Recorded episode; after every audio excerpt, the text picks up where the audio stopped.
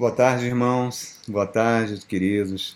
Mais um dia aqui juntos, meditando nessa carta maravilhosa do apóstolo Pedro. As duas cartas do apóstolo Pedro no Novo Testamento eu considero tão preciosas, tão lindas, tão profundas, as verdades que esse homem fala. Um homem do povo, um homem que era um operário da pesca, um homem que simples, um pescador, a transformação que esse homem sofre e, e escreve esses tesouros, cara, tesouros maravilhosos que atravessaram séculos e que cada vez que a gente senta para ler a gente fica encantado. Essas duas cartas são fantásticas. Nós gastamos aí uns 25 vídeos falando da primeira carta, entramos agora na segunda carta. É, é aquilo que eu falei no início, parece que você está bebendo um gole de água fresca, de uma fonte cristalina. Tanta sabedoria prática que o apóstolo Pedro está transmitindo para nós. E hoje nós vamos falar sobre algo que ele está sugerindo que a gente faça, que a gente suba, permita usar essa analogia, uma escada, uma escada para o céu. Nós vamos falar em dois encontros. No primeiro encontro, Vamos ler os dois versos, né? Do verso 5 e verso 6, que fala sobre isso. Da segunda carta de Pedro, capítulo 1. Por isso mesmo, empenhe-se para acrescentar à fé que possuem a virtude. A virtude, o conhecimento. E ao conhecimento, o domínio próprio. Pronto, só até aí. Queridos, é algo tão fantástico o Novo Testamento. O Novo Testamento, aqui, aqui temos as, os evangelhos, epístolas, o livro de Atos, no Novo Testamento. O Novo Testamento é um livro, metade da Bíblia, né, parte das Escrituras Sagradas, que é inundado por um ambiente de confiança, por um ambiente de alegria, muito diferente do cristianismo que nós vemos hoje. Um cristianismo religioso, um cristianismo sectário, um cristianismo partidário e assim por diante. Parece que nos primeiros séculos, parece não, isso foi comprovado, né? os historiadores da igreja contam que nos primeiros séculos da igreja, da existência da igreja, não havia um sentimento de derrotismo. Os cristãos primitivos falavam sobre vitória, a vitória que Jesus Cristo alcançou na cruz do Calvário. É versículos como tudo posso naquele que me fortalece, quem me separará do amor de Deus que está em Cristo Jesus. Graças a Deus que nos dá a vitória, que Deus sempre está nos conduzindo ao triunfo. Quando você lê lá no Apocalipse as cartas que Jesus dita para o apóstolo João, para as sete igrejas, termina as cartas: Ao vencedor darei. Porque os cristãos entendiam que Jesus Cristo, antes de tudo, foi um vitorioso. Talvez as pessoas contemporâneas não pensassem isso de Jesus. Talvez o Império Romano não pensasse de Jesus, porque achavam até loucura aquelas pessoas acharem que um homem que foi abandonado pelos discípulos, que foi perseguido, que os seus seguidores fugiram, foi pregado na cruz como um criminoso comum, na mente desses as pessoas era uma derrota total. Não havia motivos para aquelas pessoas serem tão felizes, tão realizadas, tão plenas de vida. Se houve alguma vitória na mente dessas pessoas, foi a vitória da injustiça, da brutalidade, da violência. Mas naquela cruz do Calvário, o mal foi derrotado. Naquela cruz do Calvário, ele venceu as forças das trevas. A Bíblia diz que ele despojou os principados e potestades. Roma achou que estava esmagando com seu poder aquele homem naquela cruz, mas ele que estava esmagando todas as forças diabólicas que sustentam a sociedade até os dias de hoje. na, na mente do cristão, aquela vítima foi o vencedor e a cruz é o trono que governa o mundo.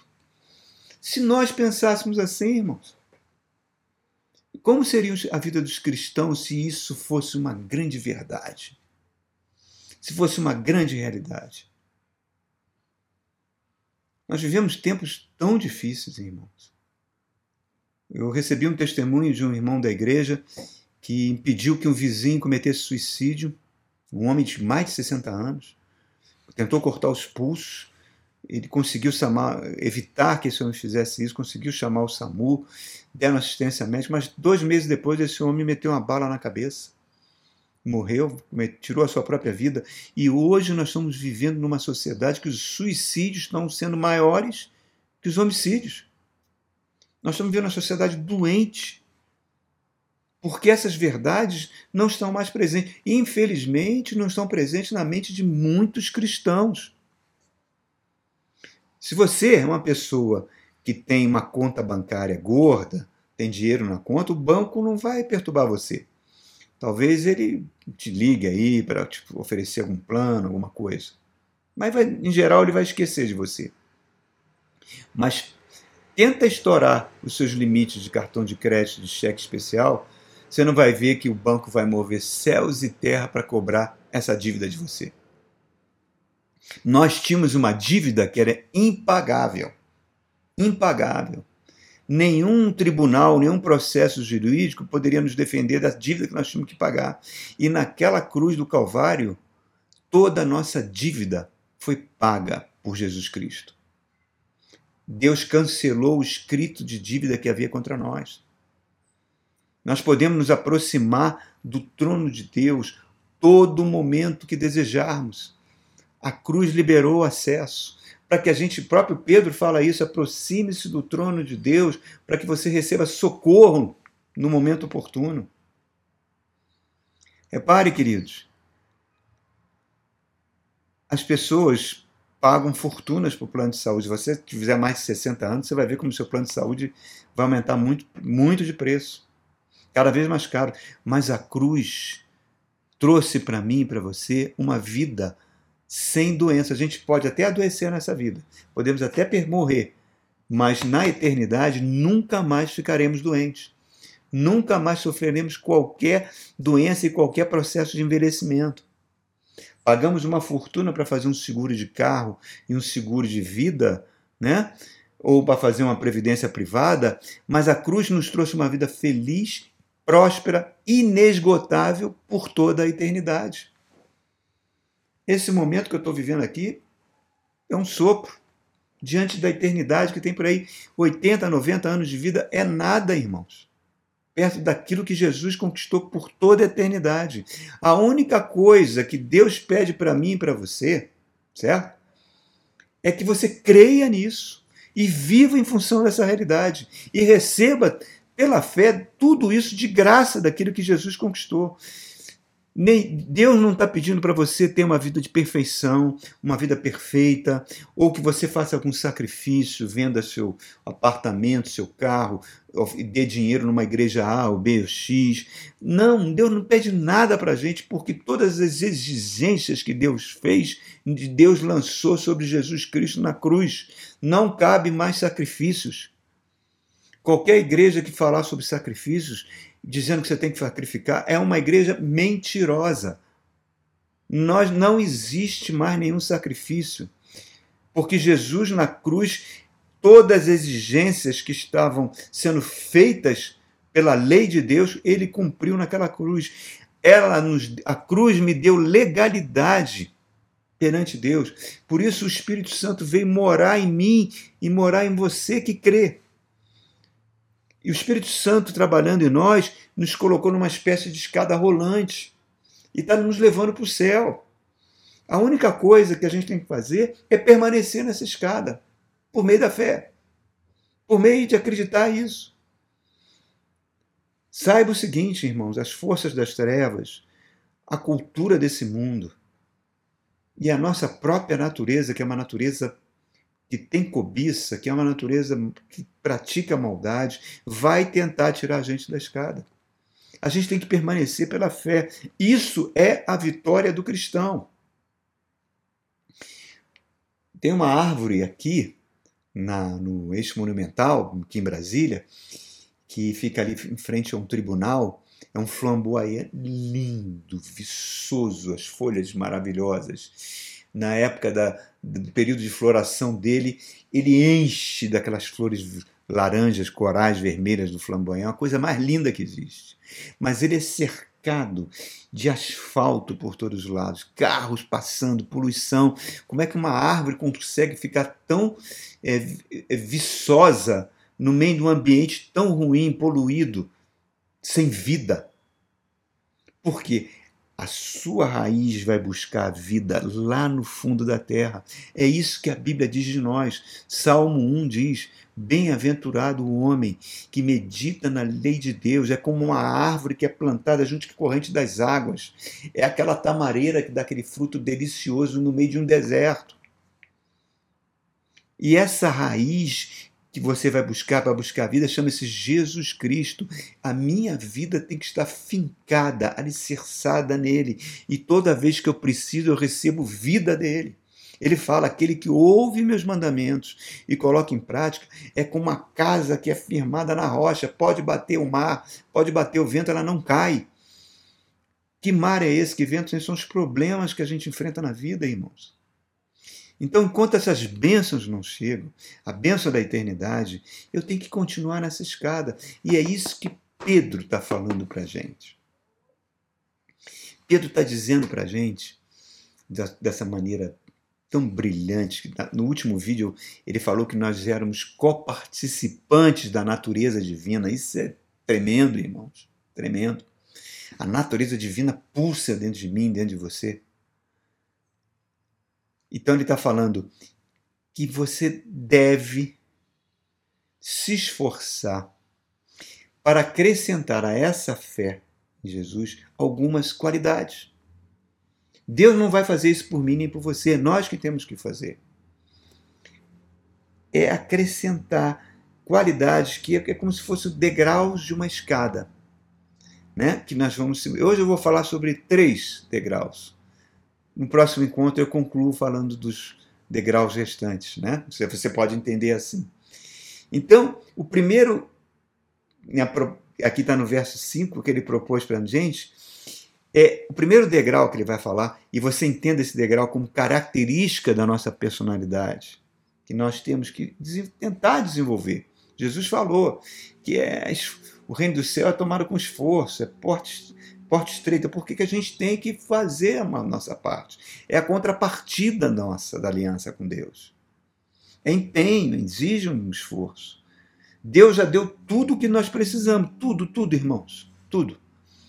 Mas a nossa natureza, muitas vezes, baseada no, no, nas circunstâncias do mundo, nos relacionamentos, em traumas do passado, a gente vai se esquecendo disso. E muitas vezes a gente não quer subir essa escada do que o cristão deve subir. Então, o primeiro degrau que ele fala é acrescente.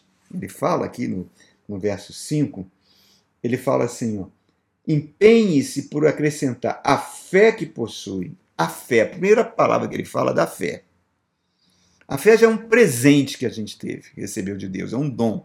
A palavra grega que ele está usando aqui é pistis.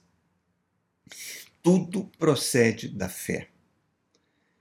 E é a convicção que Pedro tem e está passando para mim e para você que Jesus Cristo é a verdade. Tudo que ele falou e tudo que ele disse é a verdade.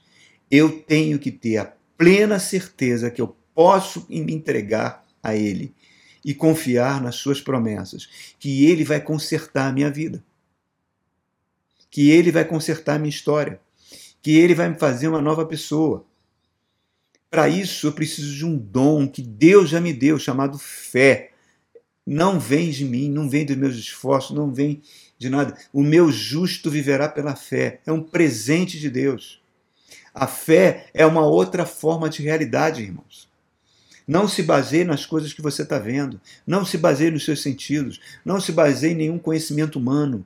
A fé é algo sobrenatural. A fé é aquela corda que você puxa do céu e pega uma realidade espiritual e se transforma numa realidade material na sua vida.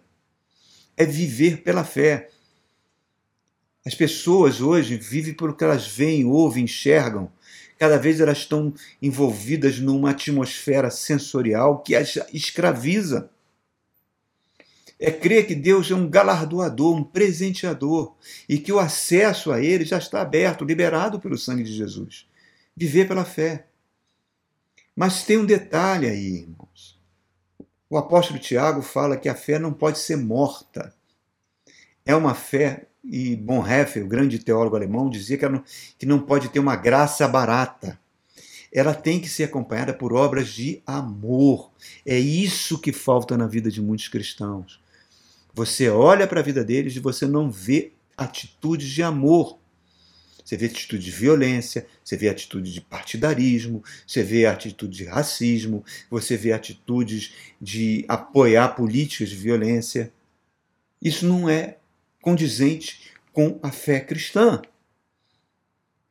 Ela tem que ser acompanhada por obras. Jesus falou: olha, tudo que pedir, lá no capítulo em Evangelho de São Marcos, ele fala: tudo que você pedir em oração, creia que recebeu. Creia que recebeu.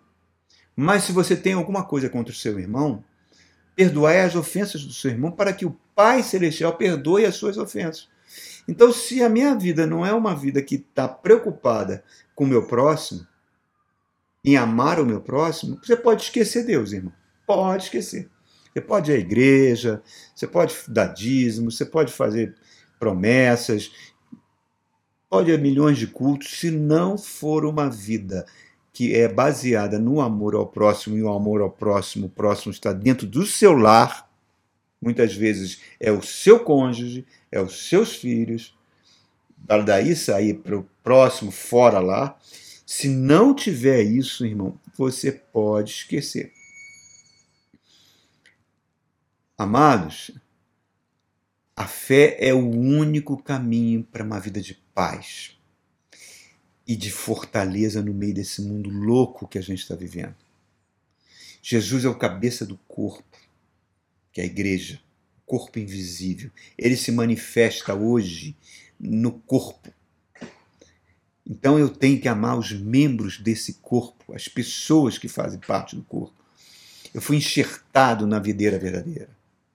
Então eu tenho, se eu tô, Jesus falou, eu sou a videira verdadeira e vocês são os ramos. Permaneçam em mim para que vocês deem frutos. O meu pai é o agricultor e ele vai podar, podar para que vocês deem mais frutos ainda. Então, nessa vida, a gente passa por dificuldades. Muitas vezes, passamos por doenças, passamos por dificuldades financeiras, dificuldades em relacionamentos. Mas a gente vai passando por isso e crescendo com isso. E a gente vai entendendo que muitas vezes são podas podas para que a gente produza frutos frutos de amor, de benignidade, de compaixão. Então, eu tenho que crer nessa verdade, saber que todas as coisas cooperam para o meu bem. Tudo isso é, um, é uma atitude sobrenatural. Eu olho com os olhos da fé, eu já vejo no futuro aquilo que vai acontecer. É a primeira coisa. Então, se eu tenho essa fé, eu vou acrescentar então o segundo degrau que ele está falando, a virtude. Acrescente a sua fé a virtude. A palavra virtude no grego é arete, que também tem o significado de uma terra extremamente fértil que você plantar ali vai dar frutos, produtiva. Então a virtude está associada a uma colheita abundante. Hoje nós vivemos tempos que se investe demais em beleza física. As pessoas fazem milhares de procedimentos cirúrgicos, de estética, gastam muito dinheiro com isso. Não estou dizendo que é errado, que a pessoa querer ficar bonita. Não, não é isso. Eu estou falando que tem coisas que vão, são mais importantes. É você investir em sabedoria. A Bíblia fala que a mulher sábia edifica o lar e a tola com sua própria mão o destrói, não é?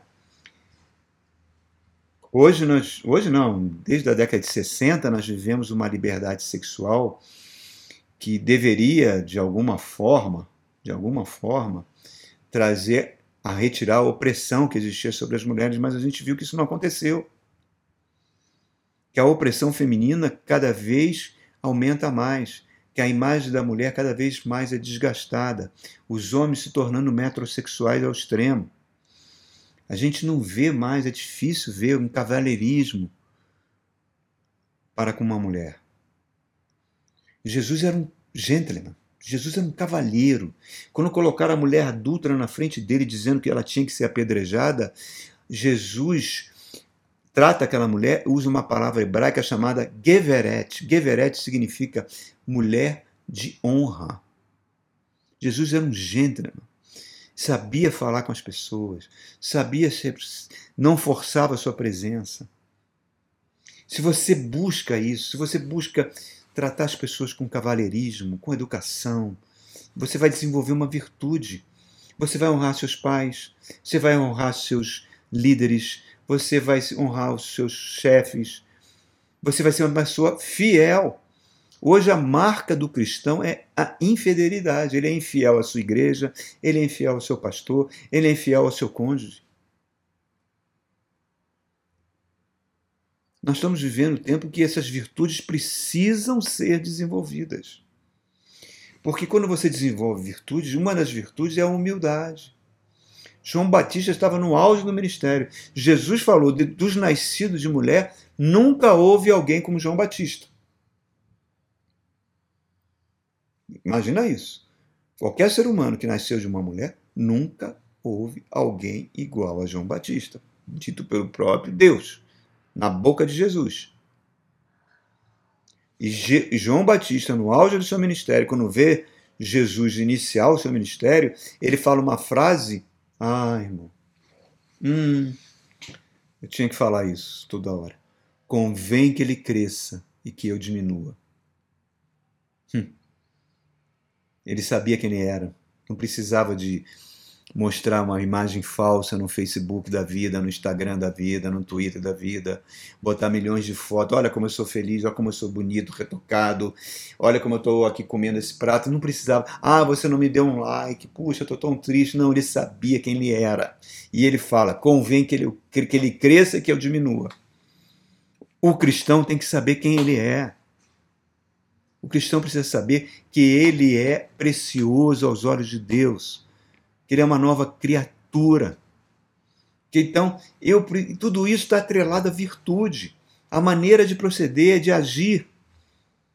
Amar a sua esposa, amar os seus filhos, amar os Eu vejo cristãos que são verdadeiros monstros, monstros com suas esposas usam a Bíblia de forma errada. Não sei que, que raio de ensino é esse que ele recebeu, que diz que a mulher tem que ser submissa a ele, mas submissa em termos de opressão, dele esmagar ela, dele pisar nela e fazer dela um capacho. A Bíblia fala na carta aos Coríntios que Deus não nos chamou à escravidão. Deus não quer que você fique debaixo de nenhuma servidão humana. Então, eu preciso cada vez mais desenvolver a virtude. Procurar imitar Jesus. O apóstolo Paulo fala à igreja de Coríntios: sede meus imitadores, como eu sou de Cristo. Não é? E o terceiro degrau aqui, que ele está falando para você colocar na sua fé, terceiro degrau dessa escadinha, é o conhecimento. A palavra conhecimento no grego significa gnosis é um conhecimento prático, é o conhecimento do apóstolo Pedro. É aquele conhecimento prático para a vida. É o que eu preciso fazer em determinada situação. Você não vai receber isso de universidade, de curso pós-graduação, nada disso. Você recebe do Espírito Santo e da palavra de Deus. É a capacidade de decidir de forma correta, de fugir do confronto.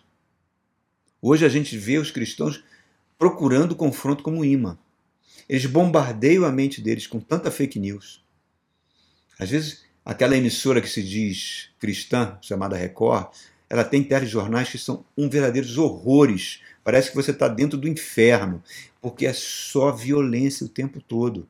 Só notícias de crime, de violência passando. Eu me lembro que eu fui cortar cabelo numa barbearia. Os caras ficaram ouvindo aquilo horas, horas, adoecendo a alma. Então, reparem, o conhecimento que vem da palavra, que vem do Espírito Santo, me torna uma pessoa flexível. Eu tenho um colega professor lá na universidade que eu admiro muito ele, ele é um cristão sério.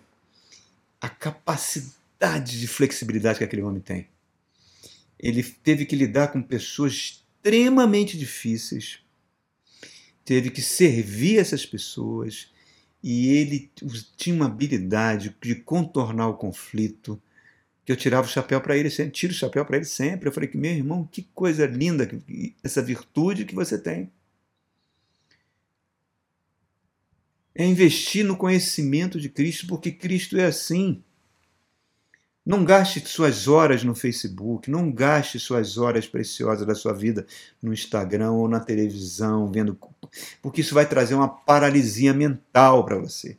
É melhor que você leia bons livros, leia a palavra de Deus e desenvolva sua capacidade de raciocínio, de analisar, de criticar com sabedoria, com flexibilidade, sem ser um crítico julgador onde você vai apontar o dedo para as pessoas. Então, esse conhecimento não vem de escola. Em Oséias capítulo 4, verso 6, Deus fala: O meu povo perece porque lhe falta o conhecimento. E no verso 7 ele diz: Os meus sacerdotes não ensinam a minha palavra ao meu povo. A palavra de Deus é uma fonte riquíssima de conhecimento, irmãos. Conhecimento sobrenatural. Vem da Bíblia. Deus chega para Josué e fala: Josué, tu vai entrar agora numa terra que eu vou te dar. Aonde você botar a palma da mão, a planta do seu pé é seu. Tu vai conquistar. Ninguém vai conseguir resistir a você, Josué. Mas só tem uma coisa que eu vou te pedir. Medita na minha palavra dia e noite e você será bem-sucedido. O Salmo 1 fala: Bem-aventurado o homem que não anda no conselho dos ímpios, que não se detém na, no caminho dos pecadores, no, no, no, caminho dos pecadores, não se assenta na roda dos escarnecedores, antes seu prazer está na palavra do Senhor, e nessa palavra medita de dia e noite, e tudo que ele faz será bem sucedido. Isso que nós estamos fazendo aqui, pegando a epístola de Pedro, destrinchando, mostrando para você essas pérolas preciosas. Conhecimento que vem da Bíblia. Isso vai fazer você ficar sintonizado com o Espírito Santo. Eu acompanho alguns casamentos que às vezes eu fico observando, pai, as, as pessoas se casam cristãos, estou falando de cristãos, tá? não estou falando de pessoas que não, que não nem aí para Jesus, não, estou falando de cristãos.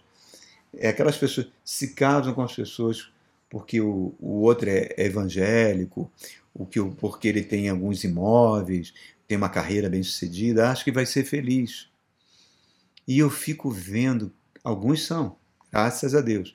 Mas outros irmãos, eu vejo a opressão do inferno dentro de certos lares que eu fico, meu Deus, essa pessoa um dia conheceu Jesus Cristo? Será que realmente essa pessoa é convertida do Senhor? Então, nós estamos aí, irmãos. Nós não sabemos quem é o joio e quem é o trigo. Né? Porque é só no final dos tempos que haverá essa separação. Então você muitas vezes está convivendo com joio. Né? Que é igualzinho ao trigo, mas o destino dele é ser queimado no fogo. Jesus falou isso. Então o que, que eu preciso me preocupar? Parecer com Jesus. Imitar Jesus. Pegar essas virtudes que Pedro está falando e fazê-las acontecer. Isso é uma disciplina. Uma disciplina mental, passo a passo, que eu preciso fazer. Por quê? Porque a minha raiz está fincada nele. Eu sou um ramo fincado na videira verdadeira. Ele falou: aquele ramo que se separa de mim seca e é lançado fora, perdeu a utilidade. Não seja um cristão inútil, irmãos. Seja um cristão virtuoso, que ama o conhecimento da palavra, que acrescenta a sua fé com obras, que não tem uma graça barata, mas uma graça que as pessoas olham, não precisa nem você pregar Jesus. O seu exemplo, a sua vida, puxa, vai atrair que nem a abelha atraída pelo mel. Que você seja o mel de Jesus, irmão. É isso que o apóstolo Pedro está falando para gente. Deus abençoe e próximo encontro a gente continuar falando um pouquinho mais sobre esses degraus.